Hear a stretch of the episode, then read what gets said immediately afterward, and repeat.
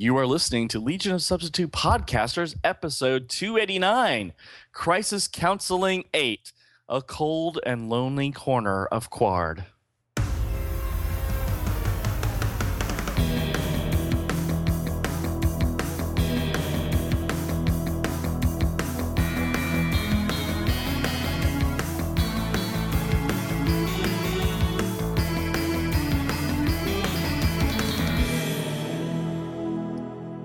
Welcome to episode 289 of Legion of Substitute Podcasters. I'm Paul French, and today I am Captain Kidd because I was jealous of everyone else having already seen the uh, Captain America movie, so I went to see it today, and it was awesome. Yes, it was. Loved it. Very awesome. Loved it. Chris Evans is on my to do list. oh my. I, that's not news to anybody who listens to this show. on a regular This is basis, true, this is so, You true. know, yeah, no, it was uh yeah, it was awesome. Loved it. indeed. No spoilers, though. No, spoilers. No, no, No spoilers.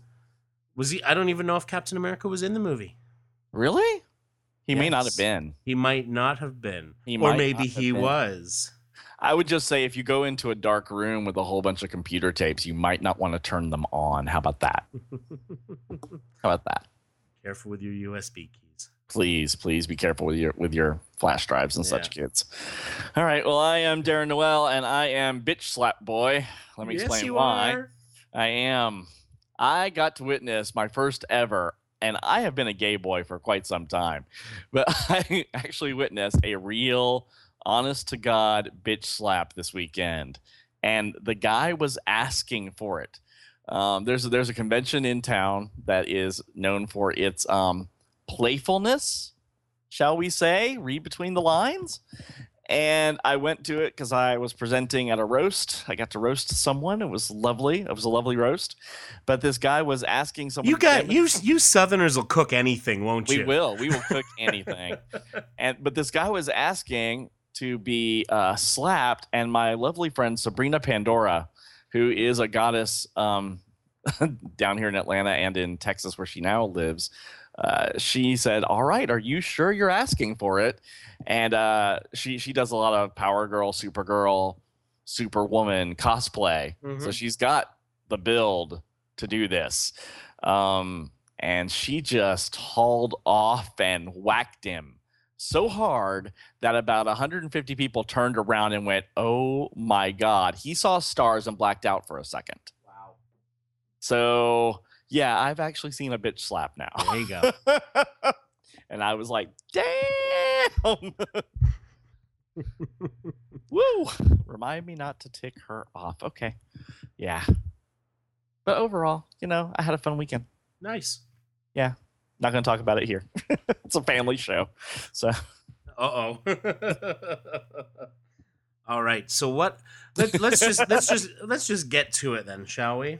we will get to it. We are doing Crisis number eight Yes. the final fate of The Flash. Well, sort of final-ish. Final ish, quasi final ish. Back then, it was very final. It was it was pretty final. I mean, It uh, was fairly final. he was he was like Bucky dead. Oh, Yeah, he was like Bucky shh, dead. shh. Spoilers. Ah. and thankfully, uh, we we can get right to the cover because this one's an easy cover to do. Thank you, George. Must Mhm. must have needed a break at this point in the series.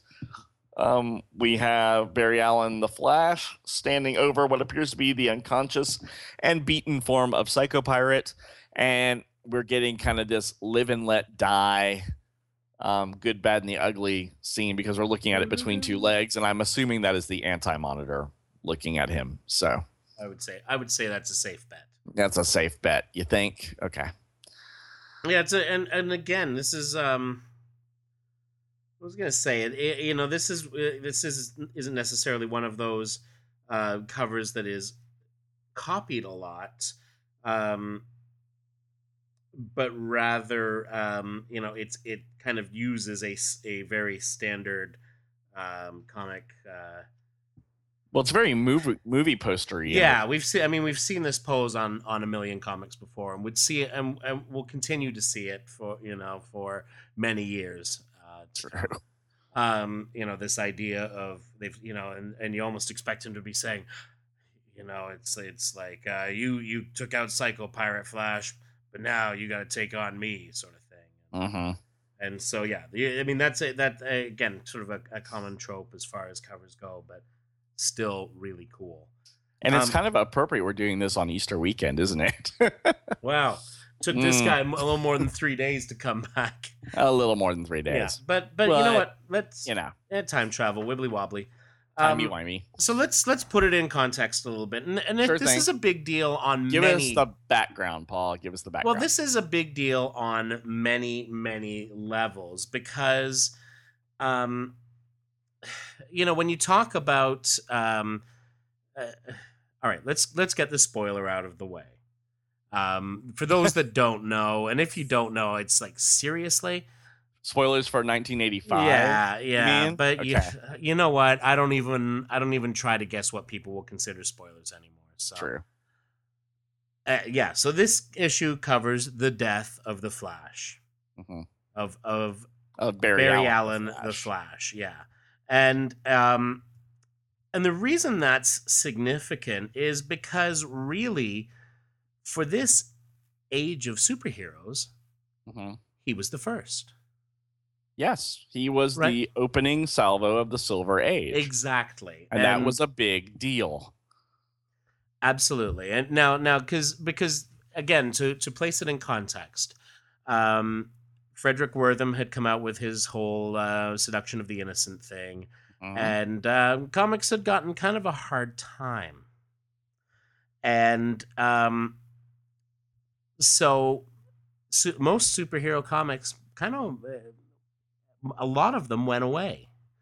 Um, you had a few that stuck around you know and and uh, but but and and they're all kind of the big names and you know continue to be. Um, but you know th- co- the comic industry kind of moved in favor of romance and westerns and and that sort of thing. And um and then a, a guy named Julius Schwartz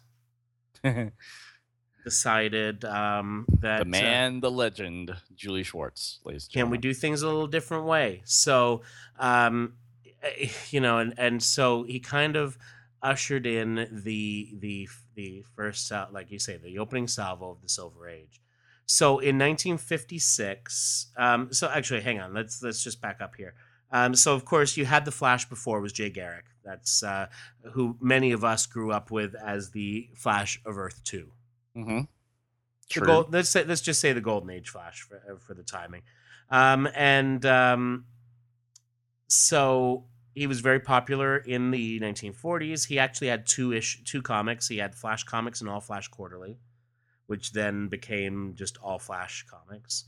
Um and of course he was a charter member of the justice society uh, whose adventures ran in all star comics but then after the it was really after world war ii that um eh, you know and and seduction of the innocent kind of worked in there as well um but there was a decline in popularity of superheroes and so in 1949 flash comics was canceled Mhm. um, uh, with issue number 104. And um, and so there was an evil version of the the Flash in there called the Rival, who actually Geoff Johns brought back in um, JSA, in wasn't it? JSA, Yeah, Mhm. absolutely. And um, the Justice Society's final Golden Age story ran in 1951 uh, in All Star Comics 57, which then that's that title became All Star Western. Um, quite famously, Roy Thomas uh, had had just put in his sub- sent in his subscription for All Star Comics, and the first issue he got was All Star Western. Starring Johnny Thunder, Yeah, but not the Thunder, not that Johnny, Thunder. Although did they name didn't they name the the horse Thunderbolt? I think so. Yeah. Yeah, Mm. it's just mean. Mean. Um, Mean. Switch him. bait and switch. Bait and switch DC. Indeed. Um, anyway, so in 1956, um, Julie Schwartz looked looked into reviving superheroes. Now, Julie Schwartz was a guy who came in. Uh, he was actually formerly a literary agent for a lot of sci-fi books, Mhm. and um, you know, I think I think he worked with Asimov, and uh, you know, Yes. yeah, kind of the top He shelf stuff. He was well known in those circles for sure. Exactly. And um so he thought, "Hey, why don't we use these names of characters and create new versions of them?" And so the first one was The Flash. hmm And so they actually tried this out in uh, in the in the uh, book Showcase. So Showcase issue number 4 was really is was and is considered to be the first comic of the Silver Age. hmm and that this new Flash that they created, um, and it was, uh, I believe, Robert Kanigher uh, and uh, Carmen Infantino. Carmen Infantino, who would go on to uh, to draw the Flash through much of his career. Um, um, so it was Barry Allen, police scientist, gained super speed when bathed by chemicals after a shelf of them was struck by lightning. He adopted the name The Flash after reading a comic book featuring the Golden Age Flash. Um, after several more appearances in Showcase, he was given his own title, The Flash. And the first issue of that was not issue one, it was actually issue number 105. Because at the time, they thought, well, people aren't going to try a new character if it's really low issues. Sure. So, so we'll we'll put it at 105. So they think he's been around for a while Mm-hmm. such a change in the in the thinking. Um, you know, not the case anymore. No. Um, so anyway, so so that's that that just kind of gives you a bit, a bit of a bit of perspective on on that and sort of where this came in. So when, when in this issue, when we are seeing the end of the Flash, it you know if there, if there was ever a, a stronger point to be put on, the Silver Age is now over. This was it and um, and just a month before this, as Supergirl breathed her last, the last issue of um, of the Flash came out, which was issue number three fifty, which was the merciful end of the trial, of the trial of the Flash. Flash, which, Which- went on forever. And I'm looking up at my uh, my showcase uh, issues here. it's the thickest one. It- it It is. is the thickest one. Easy. it, it beats out the uh, uh, uh, the the Spectre gives it a run for its money, Mm. but yeah, I've got um, an amethyst one that's close to it, but I, I still think Flash is still thicker than that one. yeah, So. it's massive, and uh, and so so that had finally ended, and um, ended with Flash heading into the future. hmm Um, so so when you think about it, as far and and and you know also uh, the, the this Silver Age Flash again cons- is is important because this is also where the multiple Earths was was. I won't say revealed, but but created. Well, no, yeah, it, was, no, it was, created. Yeah, yeah, by It- Gardner Fox in a flash of uh, two worlds, wasn't it? yeah. Called? yep, Flash number one twenty three. Mhm.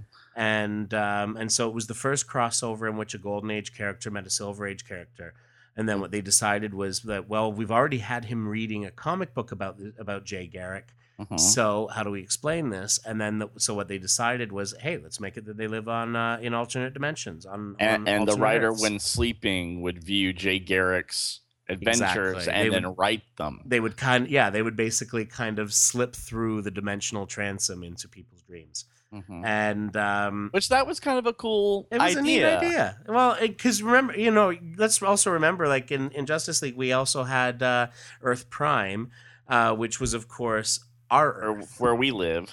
and um, and so you would have them uh, cross over to Earth Prime, and they, and you'd have like Cary Bates and uh, Len Wein and and, uh, And they would, Elliot S. Maggin and yeah, Ju- exactly. even Julie Schwartz Julie hanging Schwartz, out. exactly. So, so yeah, this this is you know not to put too fine a point on it. This issue is significant.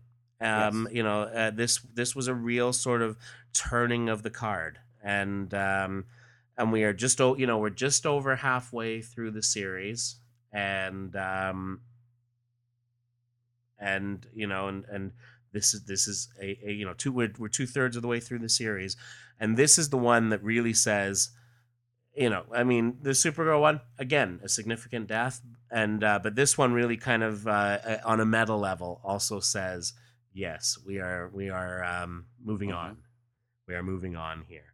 So uh, so I just want to kind of put that in in there to, to give to give us a bit of the perspective on this on the uh, story. Um, yeah.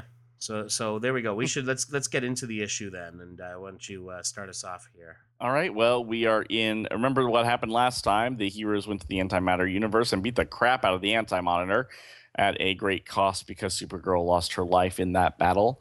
And now we pick the story back up in the antimatter universe where we see a golden light streaking, and it is the little ship that flew off from that um, stone fortress in issue seven.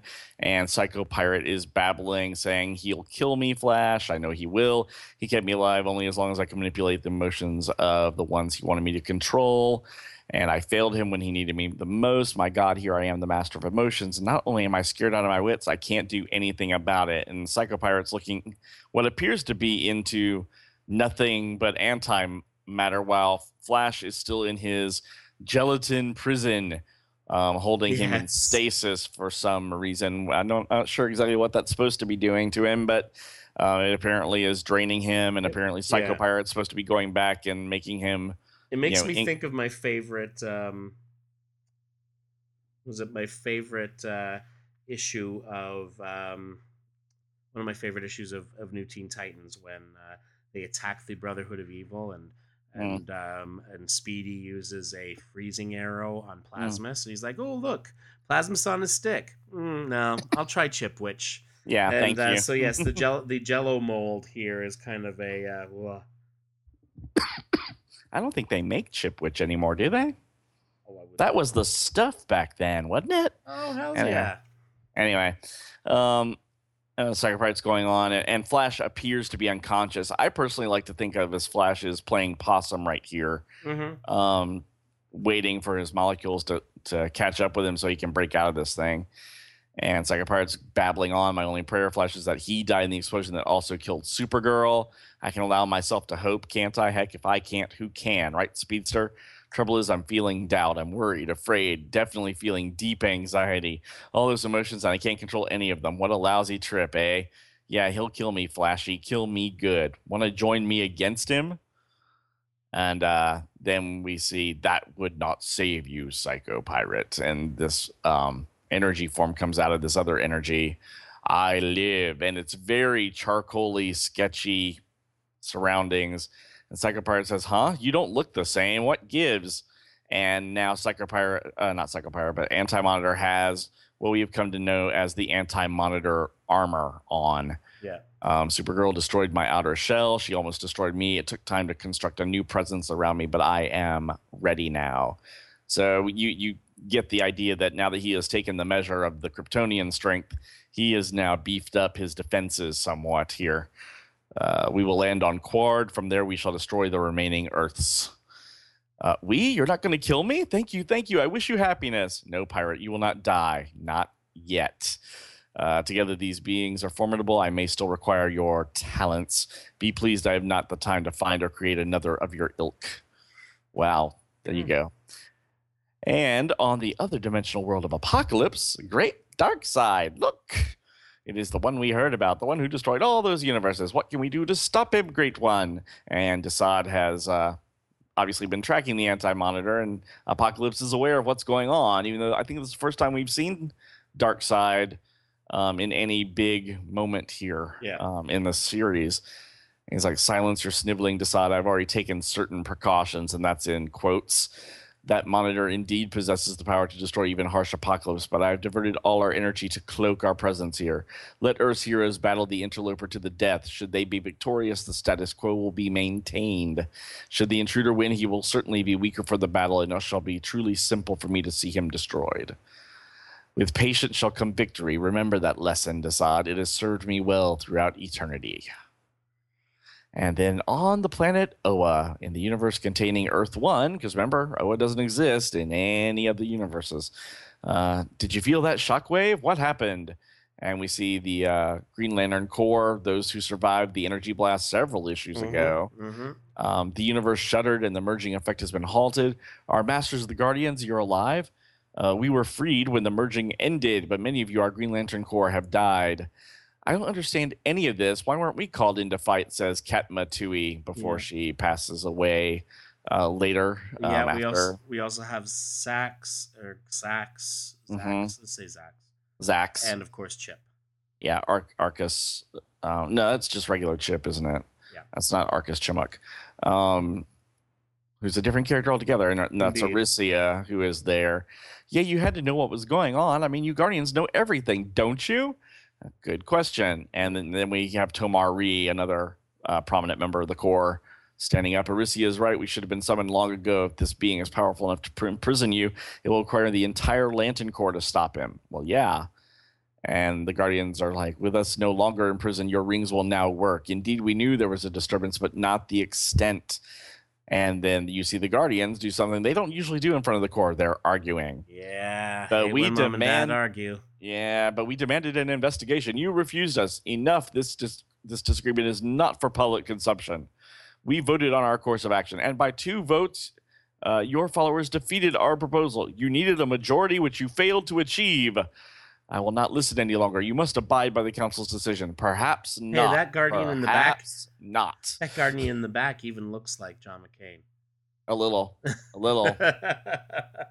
no sir no sir i don't like it um and so that's the beginning of the schism of the guardians which will lead us to the controllers thank you very much and uh, now we see our uh, title uh, dc comics presents crisis on infinite earths number eight marv wolfman writer editor george perez uh, penciler jerry ordway embellisher inker uh, john costanza letterer and anthony tollin colorist and well, we I, I think embellisher is it really highlights the fact that he wasn't just just the inker i know yeah there was a there you know there was he was doing a little more work to help Yeah. George out here. yeah and and I mean you can see it in some of the faces like you Totally, you can. yeah And um, we are at the 30th century on Earth One in the headquarters of the Legion of Superheroes. Yay! yay! So, uh, real quick uh, roll call here, I guess. Hang Yeah. on. Comixology just went a little funky on me here. There we go. Hold on. I'm getting used to their new panel at a time click through. mm-hmm. Um, and the story is called A Flash of the Lightning. And we see Block, White Witch, Ultra Boy, Phantom Girl, Dawnstar, Wildfire, Lightning Lad, Saturn Girl, Shrinking Violet, Brainiac 5 is up in the chair, kind of blocked from view, but you can see um, his left hand there. Mm-hmm. Lightning Lass, so this is after um, the um, Legion of Superheroes versus Legion of Supervillains war. correct yeah Element Lad, Sun Boy, Mon-El, Shadow Lass, Colossal Boy, uh, Chameleon Boy, Star Boy, and Dream Girl kind of in the foreground there, and Prody too, I would assume. Yeah, in, in fact, um, uh, they were already doing uh, at this point. They were already doing the um, uh, the uh, heroes versus villains issues of Legion in Tales of the Legion. Ah, so yeah, because I believe in the next issue we see the new Legionnaires, That's the new correct. members that were uh, put in. So, um, and Block um, and White Witch are talking. It appears the merging of the Earths stopped, if only for the moment. But at what cost? Block. Supergirl died to save the five universes, and let's remember, Supergirl is a Legionnaire. So the Legion is obviously very much involved in what's going on here. So Absolutely. and Brainy says, but they still overlap in places, and where they do, the time differential is maintained. I've got to find a way to repair that damage. And Element Lad says, Brainiac 5, please, there's no reason to drive yourself like this. We know what Kara meant to you, but. And Brainy says, shut up, Element Lad. You don't know anything. Until the universes are set right, none of us is safe. And Saturn Girl, Lightning Lad, and Violet are talking, and Saturn Girl's like, his mind's in turmoil over Kara's death. He's refusing to acknowledge it. We've got to help him or he'll break. And we all know that's happened before. Yes. Lightning Lad says, Believe me, Saturn Girl, I want to help him. And Violet's like, We all do, Lightning Lad. We all do. And uh, Earth One in the 20th century, he's got to be around here somewhere. Pittsburgh isn't that large. And now that everything's almost back to normal, I should be able to, aha, just like playing pin the tail on the donkey with my eyes open. And there's my favorite jackass now, says Firehawk, hunting Firestorm, kids. Mhm. Um, and this is, um, isn't her name uh, Lorraine? Yep. Lorraine Reilly. Lorraine Reilly. Um, I got her confused in my head with Danette Reilly, Firebrand. Exactly. So it's easy to get those lines crossed here. And Firehawk says, Hi, Lever, how's it going? And Firestorm's like, Firehawk, man, are you a sight for incredibly sore eyes? I was just sitting here starting to feel sorry for myself all over again. Um, why? You and Killer Frost are no longer an item? Oh. Womp womp. Uh, hey, come on, I had nothing to do with that. Psycho Pirate played with her mind. Can I help it if I'm irresistible? Hmm. And Firehawk's like, well, I wasn't sure what was going on, but hold on, gorgeous. I'm getting a message from the Vixen, Mari The McCabe. Yes, yes. indeed. You heard me right, Storm. I got T.O. Morrow right here, the man who originally designed uh, Red Tornado's body. He's going to help in the repairs because remember, they found Red Tornado in uh, the end of a weather conflagration several issues back. I don't know if it was last one or the one before that, but it, wa- several it was uh, issue five. Five. Yeah. Okay, so we're picking that thread up again now. Um, the man who originally designed Red Tornado's body, he's going to help in the repairs, but we want you there too, just in case. Firehawk, sure, if you vouch for her. Listen, I'm pretty far from the local JLA satellite teleport station. Mind picking us up and taking us there? Uh, Morrow, guess what? You're in for the ride of your life, and they are in currently Wyoming. So yeah, I don't recall the league ever heading to Wyoming at any particular point. Um, now, what's what's amusing about this is, um, and we'll get to it in just a minute, is that the Justice League satellite gets destroyed more than one time. Mhm. Um, and this says uh, months ago the Justice League satellite was nearly destroyed. True, uh, but now with the JLA working out of Detroit has been pretty much abandoned. However, there is much machinery still on board, and it is that machinery which is needed now, and that explains why everyone's there. Um, Yeah. And they're taking Morrow into the meta unit where Martian Manhunter and is awaiting, along with Cyborg and the Atom Yes. in his in his uh Mortalade outfit Yes. sort of the Atom time. And T.O. Morrow's like, um, he's not really alive, you know, he's an android. And uh, Cyborg's like, yeah, my name's Cyborg, and I got more than a passing knowledge of things like this. Only this guy's far out of my league. Only hope the Atom can dig up something. You know, we get a sidebar uh, with the Martian Manhunter and Firehawk, uh, him saying, Firehawk, your flame may prove a problem. Oh, right. Firestorm told me about your vulnerability to fire. But don't worry, when I want to, my, fi- my fire is more bark than bite. Still, I prefer some distance between us. and you can't blame him for that. So, and uh, T.O. Morrow says something really stupid here. You said something about an atom? Really? I think T.O. Morrow knows who the atom is. Yeah. No, the Atom used to be with the JLA before he took off, which is why they asked him to come back for this. He's inside the Red Tornado's body there, and uh, Atom's like, "Yeah, and thanks Superman for lending us his reducing ray. When I tossed away my size reducing belt, I didn't think I'd ever get to get this small again, and that happened in the Atom Special number two. Which is Um, also in the um, uh, the Sword of the Atom trade paperback. If you get Well, there you go. So that's easy that. to Which, find. is, which really you should. Lots of Gil Kane art followed up Yeah, followed up with Pat Broderick. indeed. Mhm. Um, and Atom's like, see anything? Uh, Cyborg's like, see anything strange in there, Atom? Everything's strange, Cyborg, and this is beyond my science too. Ray Palmer was good, but not this good. And T.O. Morrow's, when I build them, I build them right. really? Yeah, look, and doing his best Howard Stark impression there. Pretty much. Very Starky. it's like, Atom, go for vision scan. We want to see what you're looking at. Vision scan on. Hope Morrow has better luck with this than I did. And Morrow freaks out. No, that's not the insides I constructed. The Red Tornado's been changed. I, I don't understand any of this. And Firestorm and his alter ego, um, Professor Stein, are talking. That structure is unearthly. It's impossible to save him now. Know what I like about you, Professor Stein? You always bring me such good news. Meanwhile, in Los Angeles, John Stewart, Green Lantern John Stewart, is buzzing around looking for someone who might know something about machinery, and he comes across everyone's favorite Blue Devil. Uh, Daniel Cassidy's finally getting some play in this uh, story. He's like, well, if I ask the JLA to do me a favor, I might as well help them out. There's Blue Devil, and he's like, Green Lantern, meet Blue Devil. Blue Devil, Green Lantern. Um, get your pants on, Devil, and we'll talk on the way. There's a crisis brewing, and we need all the help we can get. By the way, we should note that the sky is pink in this scene. yes, yes. Um, I thought the crisis was over. LA is smoggy as usual, and almost everything's all right with the world, right? Hey, I'm only playing messenger here. Come on. Okay, guys, why me? I'm not exactly your big brain scientist type. You constructed your biosuit, Devil, so you're familiar with these things. Besides, we're desperate. Great. Those are his insides? Pretty sight, no? And it's like, I'm going to remove the head. And then and Blue Devil spots something. Doc, something is happening to his insides. Gizmos are glowing. No matter, this will be over soon enough. No, stop. Don't do it.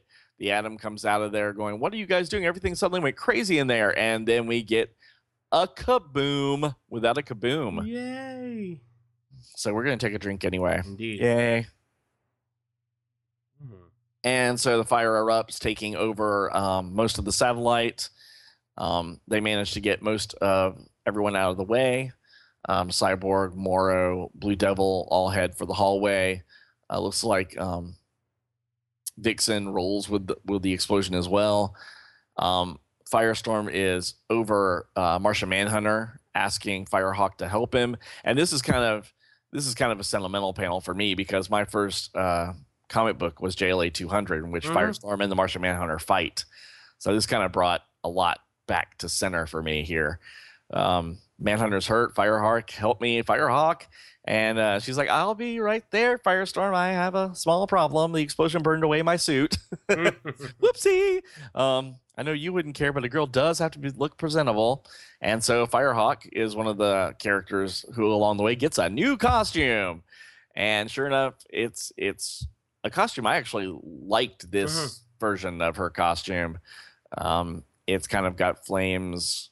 Um, it looks more like she's got kind of Thanagarian wings underneath her uh, arms yeah. and she's got kind of a blue fire around her arm uh, around her arms and her uh, feet where her gloves and boots would end and blue hair as opposed to the red hair i, I like this look for her Mhm. I, I gotta say it's much better than the purple suit for her and firestorm's busy constructing water um, to cool off martian manhunter and then he's putting up barriers to try to get everything out of the way and then martian manhunter gets hit again by another explosion It looks like he might be one of those characters you're like oh no what happened to martian manhunter because he was pretty big at this time in JLA Detroit.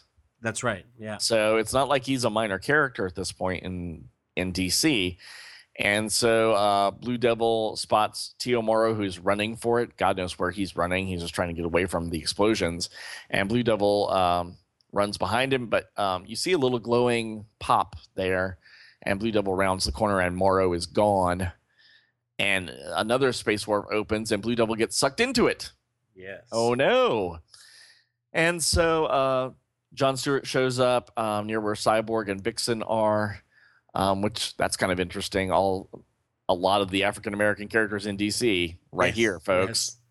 I think we're missing Bumblebee, Mal Duncan, and Tyroc, and Invisible Kid too. But you know, hey, Mhm. we'll we'll take what we got in Amazing Man. But you know, hey, this is kind of cool. Um, anyone see Blue Devil? He's gone. Uh, perhaps he teleported back to Earth. I didn't know he could teleport, but I guess he can. Hmm, Maybe. Um, well, we got to get out of here. That's what. And no problem there, Storm. My ring says the devil's not here. So let's just pray he's made it out safe and sound. No worry about T.O. Morrow at all. Yeah, it's like, ah, Blue Devil. Okay, he's not Yeah, here. Let's, yeah. let's let's ditch the place. There's no. T- they, they're, they're like, there's no ongoing T.O. Morrow series. So No, no, there's not.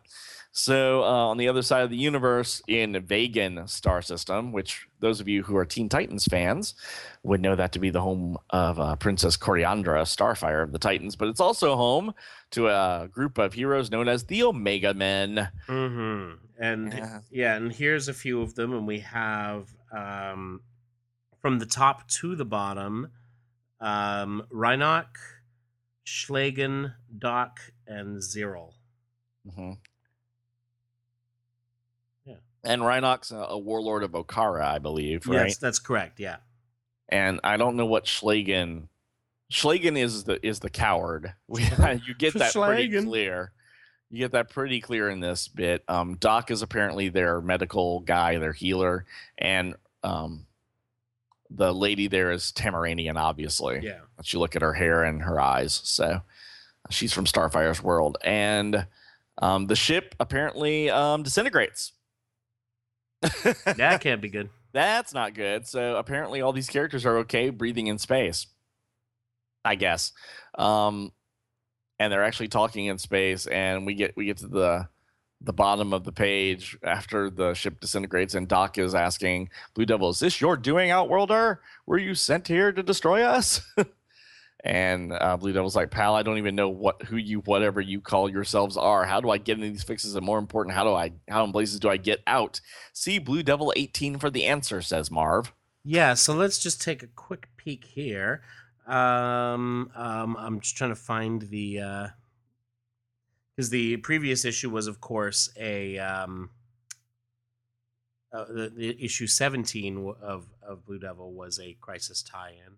Yeah. Um, and of course, this uh, year he was also going to have uh, in that that very month the Blue Devil Summer Fun Special number one. Woo! I love a summer Um, special. I and do at the indeed. time, let's see, Omega Men was being written by Todd Klein. Letterer Todd Klein was the was the writer. Ah, okay. Um, Dan Spiegle was the artist, and of course they were they were having really beautiful covers by uh, Shawn McManus. Mhm. But now I'm just trying to find. Well, this Oh, is here we go. Blue Devil 18, detoured en route to Crisis. Uh, the Blue Devil finds himself deep in Vegan space, and Dan Cassidy meets the Blue Devil. Hmm, interesting. But And- this was also the point where It says here, last parallel world story ever. parallel. Hmm, interesting. But this this was also the point where Crisis. Everyone started realizing what a moneymaker Crisis was, Yeah. and so they wanted their books to tie into it. So some of the stories kind of go off the rail a little bit in favor of promoting some of the Crisis crossovers. Oh, definitely. Yeah. So, you know, we, we get a lot of these little one, two page off things. So, um, which is why, you know, uh, subplot like Red Tornado's body took two, three issues to get back to. yeah, So- and I don't know that they ever really resolved it. no, no, they didn't. They really didn't. It blew up again. Yeah. And the satellite has blown up again. But the satellite crashes um in an annual in Justice League annual 3 or 4, isn't it? yeah, it? I think so. Somewhere And but there. then it blows up another time. Hmm. And they're both in orbit and then they crash. It, it's it was bad timing. We'll just leave it at that. It's like two two writing teams didn't talk to each other to find out, oh, you're getting rid of the JLA satellite? Hmm. yeah, And that could easily happen at a big house like DC. So, especially since you would think, eh, we're just going to get rid of it. So, back in Qward, the antimatter universe stretches for on for more than 32 zillion light years. Z. There are 53 million worlds, more than 2 million containing sentient life. And at the galactic center of the antimatter universe is the world of Qward, a world born of darkness and evil. Uh, surveying this world, which he helped reshape as the monitor, his cold, cruel eyes dispassionately following the building of his antimatter cannon. Yeah, let's let's be clear, it's the anti-monitor, not the monitor. yes. So, um, the the uh, his warriors, his thunderers, oversee um, each step of the process. Completion will not take much longer. Once completed, he will use the antimatter cannon to obliterate the five remaining positive matter universes. And so this reminds me, not to get too Eastery, of a, a scene from Ten Commandments in a way. um, it's clear that anti-monitor is the pharaoh, the thunderers are the Egyptians, and well, the slaves Yeah. are, you know, the slaves. But, uh, but what's interesting here is is is you'll notice like in in his whole thing before the, the anti-monitor kept talking about how he was going to stand triumphant at the dawn of time.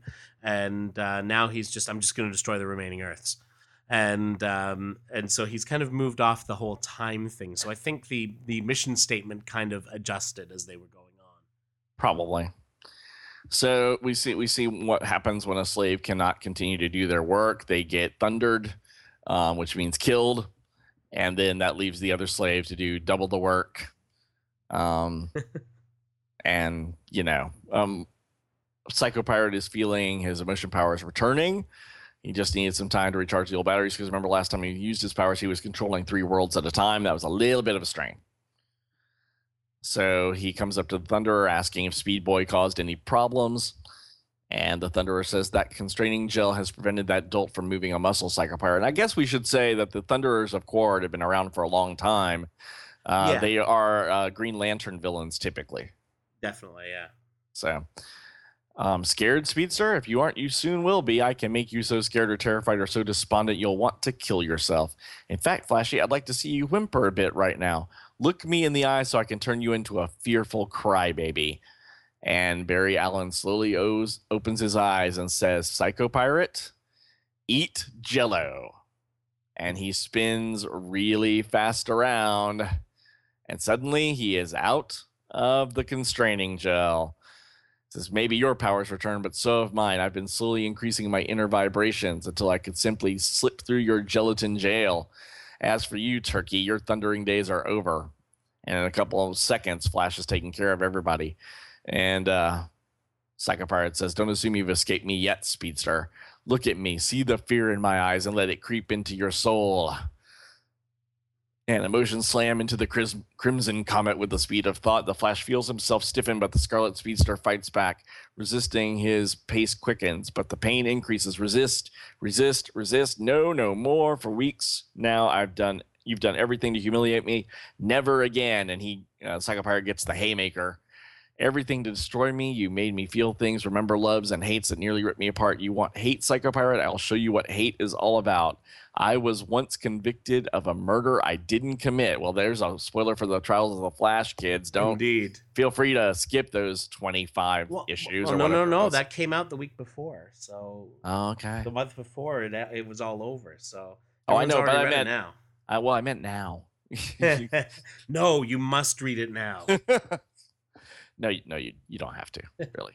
Must. Um, what difference would it make if I committed one now? Barry Allen says in a rage, and he's got he's given Psycho Pirate the the thousand fists of pain there, and I don't mean that in a sexual way. Um, yeah, Psycho Pirate's looking a little beat up and ragged here. It's like, no, no, please don't. I I am too scared to die. I'll do anything you want me to. As I thought, a fearful coward at heart. You'll do anything I want, pirate? Then listen well. Have I got plans for you? I've got nothing to lose, but you, my friend, can lose everything. Pirate, you're going to love this one. Meanwhile, uh, the Thunderers are still thundering and threatening the slaves. And uh, Flash zooms by real quick with Psycho Pirate. Look at the birdie, bird brain. Fear, hate, loathing, murder. I, I can't stop the way I'm suddenly feeling. I, I look at the monitor and I feel hate for him. Something is wrong. I sense a disturbance in the force. No, just a disturbance, not the force. That that's trademarked. yes. Um, yes. And uh, the Thunderer says, "You created us, monitor. You gave us some of your own power. Let that power destroy you now. Death to the monitor!" And he th- sends one of his thunderbolts to the monitor, and it strikes him in the in the chest. There, it's like, "What madness has taken root here?" No matter, oh, I would destroy a, one Thunderer or a world filled with them if need be, and that Thunderer is reduced to ashes. Something's going on. Why did the monitor kill Thoan? Uh, fear, hate, loathing. Apparently, Flash is carting the Psycho Pirate around um, in order to recruit all of the Thunderers to get them to strike the Anti Monitor. Fear, hate, loathing is apparently the favorite phrase. Um, and Psycho Pirate's begging for mercy. No, don't let me do this. Oh, don't we have enough converts yet? No, no, no. Soon, Pirate, we're almost done. Yada, yada. Meanwhile, he's got like hundreds of them going, Death to the Monitor, Death to the Monitor, Death to the Monitor. It's really kind of weird. And uh, Flash stops and says to Psycho Pirate, You're certain this is his antimatter cannon? Mm. I need water. Uh, yeah, yeah, I told you it was, Flash. Uh, now you got to save me. You don't know the anti monitor. He'll be so angry. and Psycho Pirate, all I got to say is tough. And Barry Allen lays him out and he runs into where the, the cannon is. Um, you're willing to join the anti monitor despite the fact that you knew he had already destroyed thousands of universes and was intending to destroy ours as well. You deserve whatever happens to you. Besides, if I can take apart this cannon, I might still be able to save the universe.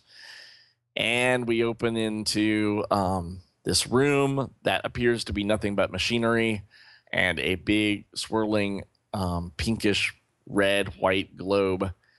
And uh, Barry Allen, being the good mis- Midwestern boy he, he is, says, Good gosh.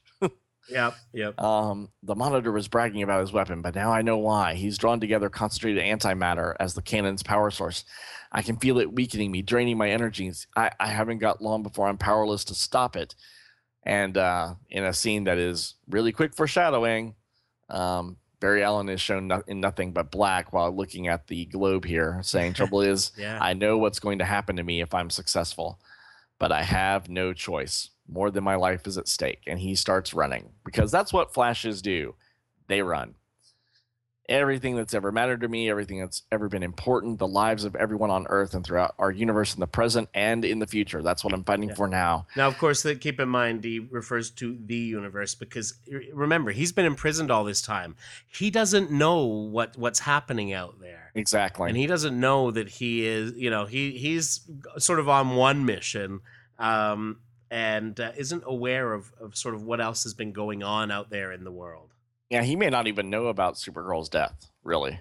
Well, no, he wouldn't. Um, I- yeah, there's no reason for him to. You know, he doesn't know about anything that's been going on. He doesn't know about the whole thing with the, you know, the, uh, uh, the the uh, Infinite Earths uh, dying off.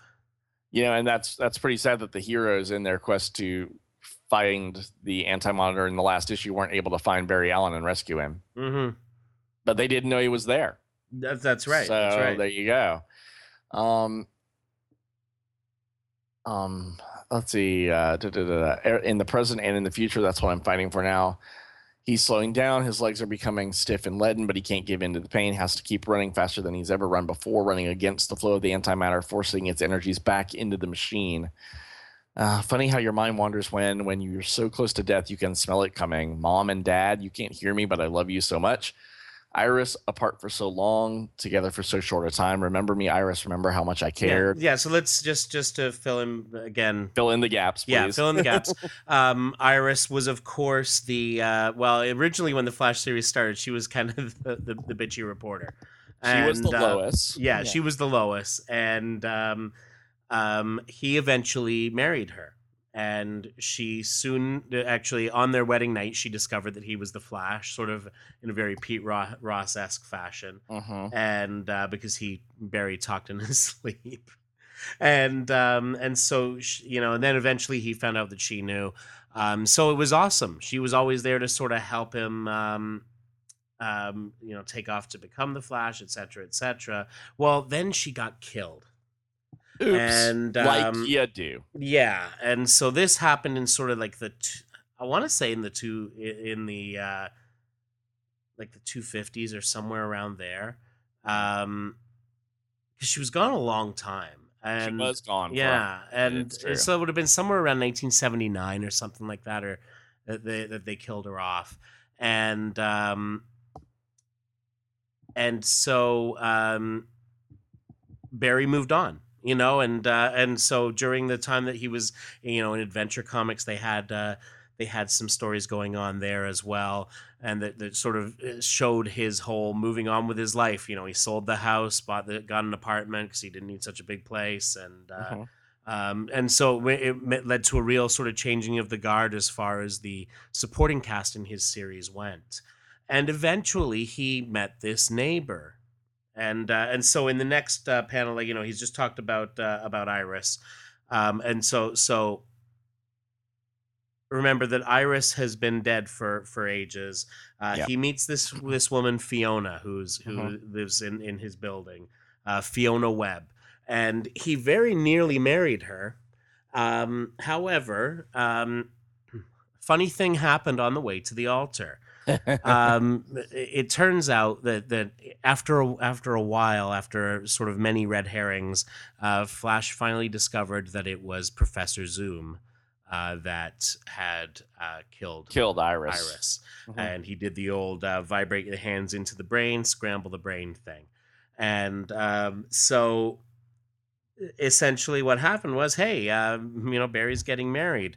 And so he decided he's he's going to kill Flash's wife again. Again. So Mhm. Barry goes chasing after him and grabs a hold of him, pulls him back, and accidentally uh, snaps his neck Oops. Like you do. like you do and um so so that that's basically what so that was the crime for which he was tried and uh, uh poor fiona webb eventually went she went kind of nuts after the after the whole experience Mhm. and so in that in the aforementioned trial of the flash there's the whole thing where he finally says goodbye to her as she's in the loony bin um and which is really just sad. it really, mean, it really really sad. is, yeah. And um, so eventually, at the end of the the trial of the Flash, they discover that um, um, Iris wasn't really dead. Turns out she was actually from the future Mhm. and um, it, it, in in a in a way that kind of makes everything else a little bit confusing as far as uh, as Wally's uh, relationship to her. But anyway, um, True, because Wally is her nephew. exactly, exactly. So, um, and so it turns out that they were actually well, I mean, I guess they were her adoptive parents, and uh, her real parents lived in the 30th century, and um, and when they when she died. They knew that they, you know, it was it was a matter of public record. It was a matter of history. Mhm. So they stepped in and stole and basically took her her brainwaves and took her soul and uh, and brought her brought her abruptly to the future as she but just before she died Mhm. and uh, got her a new body presumably and all that stuff. Like you do. Yeah, like you do. And you know, just saying it out loud sounds silly. Sounds silly. And um, it's and, a comic book, kids. Come on. But at any rate, that meant that uh, that that at the end of the trial of the Flash, uh, basically she uh, took him to the future to live w- with her, and he did for a very short time until all this happened. Mhm. Um, although long enough uh, to um, you know uh, sire the uh, tornado twins. So Indeed. And give us XS. that's right. Yes, that's right. Yes. So, you know, Yeah. Um, fastest so man alive for a reason. Hells yeah. so um, Fiona, um, well, well, technically, well, I guess XS is kind of related along the lines, but she's more on the Thawne side. She is. Yeah, which you know, hmm. Mm, yeah. mm. see, and that was a lot of the stuff that did get kind of retcon. Uh, that, that that was a retcon in its in and of itself that that Yeah. then got retconned out, but you know, it's a shame. It's, Um, a, it's a re retcon. Yeah, exactly. Uh, uh, he mentions Wally, of course. That's Wally West, who was Kid Flash at the time and who would eventually take his uncle's um, mantle and become uh, the Flash himself for a good many years. Yes. Uh, Dexter is Dexter Miles. He was the curator of the Flash Museum. ah, okay.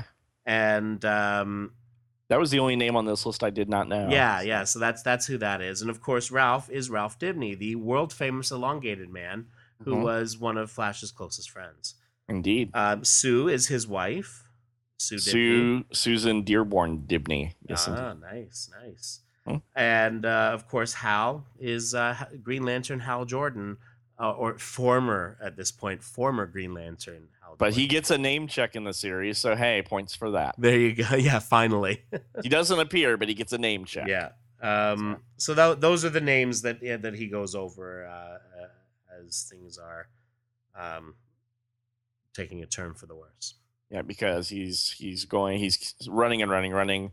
It hurts so much. Forgive me for leaving you like I did. Understand why? Please understand why. Meanwhile, outside the uh, antimatter cannon, uh, the anti monitor is getting pummeled with um, thunders. Apparently, he can't take them all off at one time, and he's um, yelling, "You fools! Don't you feel the disturbance? The antimatter cannon has been tampered with.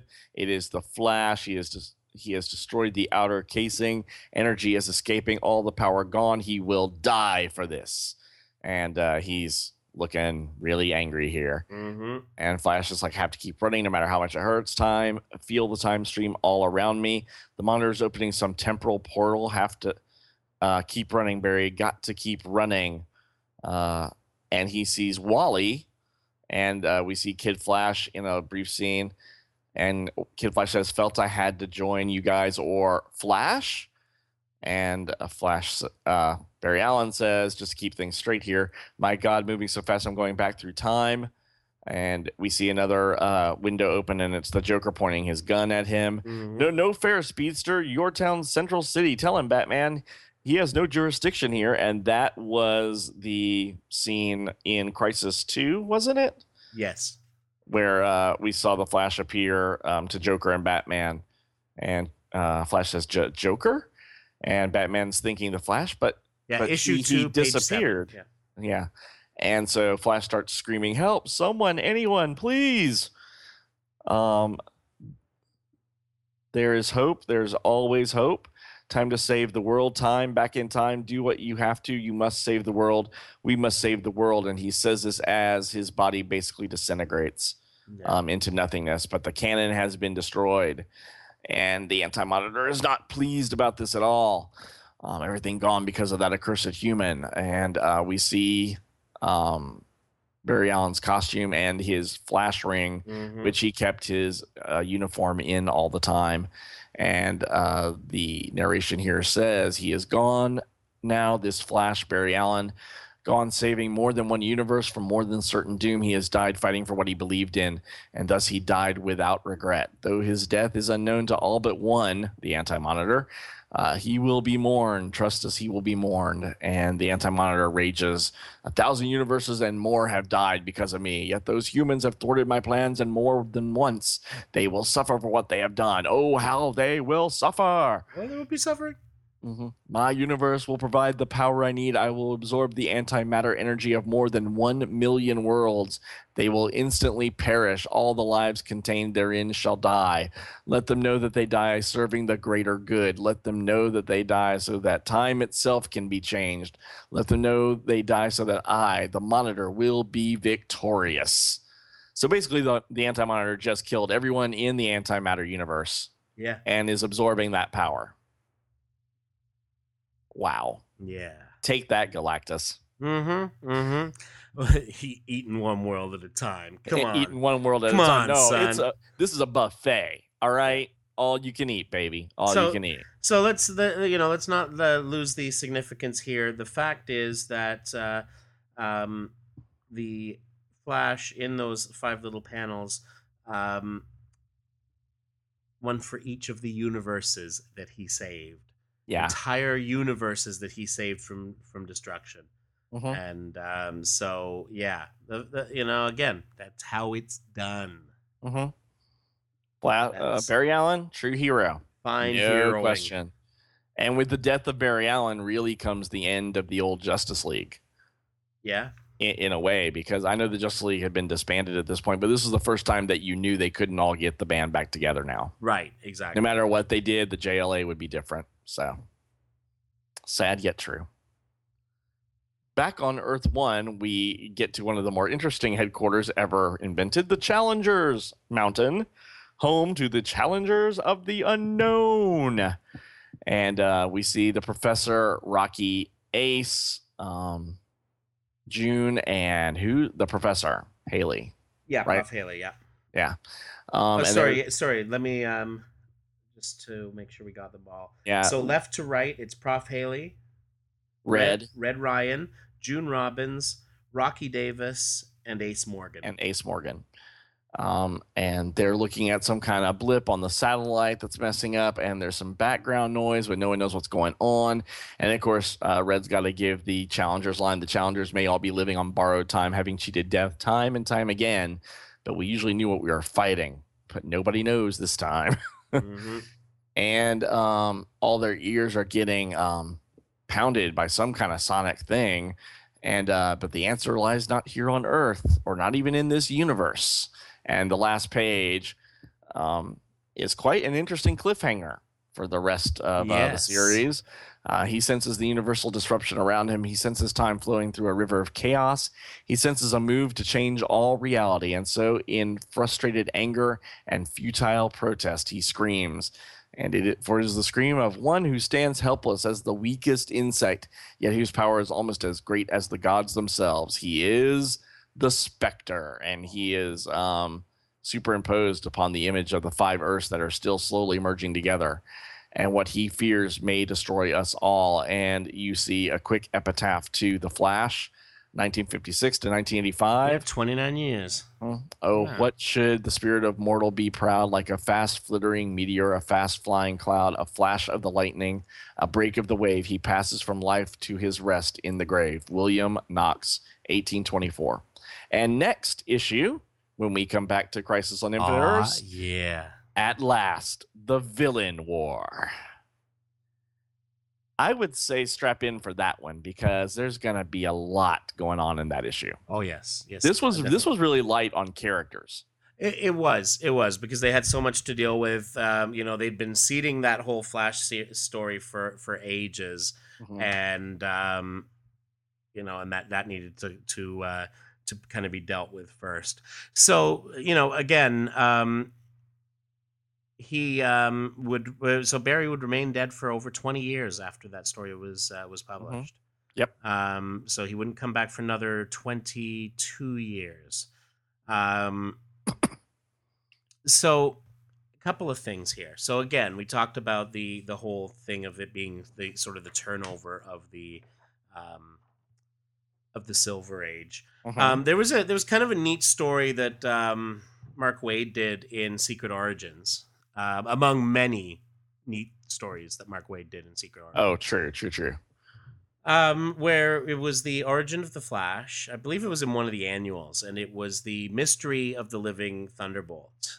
And in it, he kind of went through um, the Flash's whole life ser- life story, although in uh, not quite the same depth he would later do in his book, The Life Story of the Flash. Mhm. Um, but uh, he did sort of go through that entire life. And what he did, and th- this I always thought was really neat, is of course he's got him running through, running around this cannon, this antimatter cannon.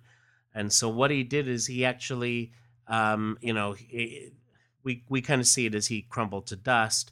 Waid saw it as he turned into energy.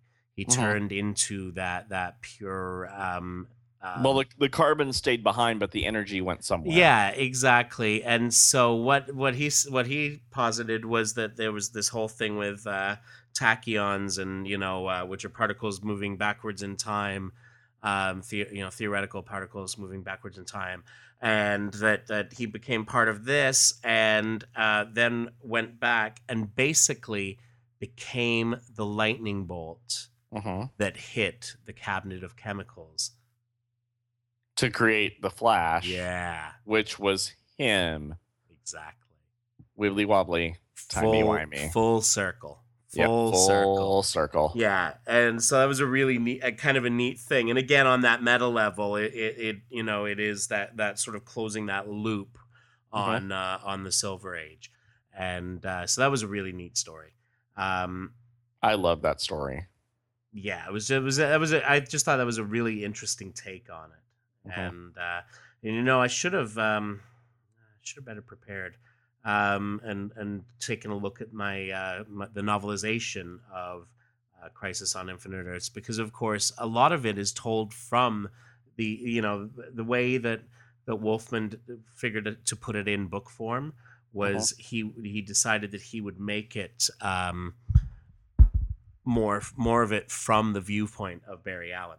hmm And that makes sense. Yeah, so Barry becomes the the sort of main nar- narrative character, and um,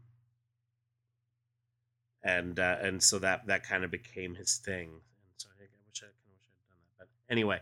Uh, but if you is so, if you want more of that, check out uh, Marv Wolfman's uh, novelization of Crisis on Infinite Earths because it's it's very good. And It, uh, I would agree with that. It's uh, very good. Yeah, and it's neat because it's kind of a, it's it's not like you're reading the same thing because honestly, No. if I'm if I'm reading the same thing, I may as well be reading the original. True. And um, but it was a neat, different perspective to take on it, and um, yeah, so there we go. So uh, Indeed. Crisis Eight, Crisis Eight in the in the bed. yeah, I think we've uh, I think we've pretty much covered that out, and uh, so there we go. Mhm. All right, so so shall we wrap up? I, I guess so. Okay. So, comments, as always, are welcome. Legion of Substitute Podcasters at gmail.com. You can join in the conversation on our Facebook page, which can be found at facebook.legionofsubstitutepodcasters.com. Uh, we are on the Twitter. We are LOSP Podcast. And in addition to all these things, you can uh, head over to our website, legionofsubstitutepodcasters.com, and you can leave a comment on this or any episode. And with that, we make our way back into the time bubble because I'm not going to run around it anymore. Are you sure? I'm sure it, you end up flying out of your clothes or something. Um, and um, going to uh, to head back to the 21st century. Hopefully, our Earth is still there when we get there, and we will see you all next week. Wibbly wobbly, timey wimey.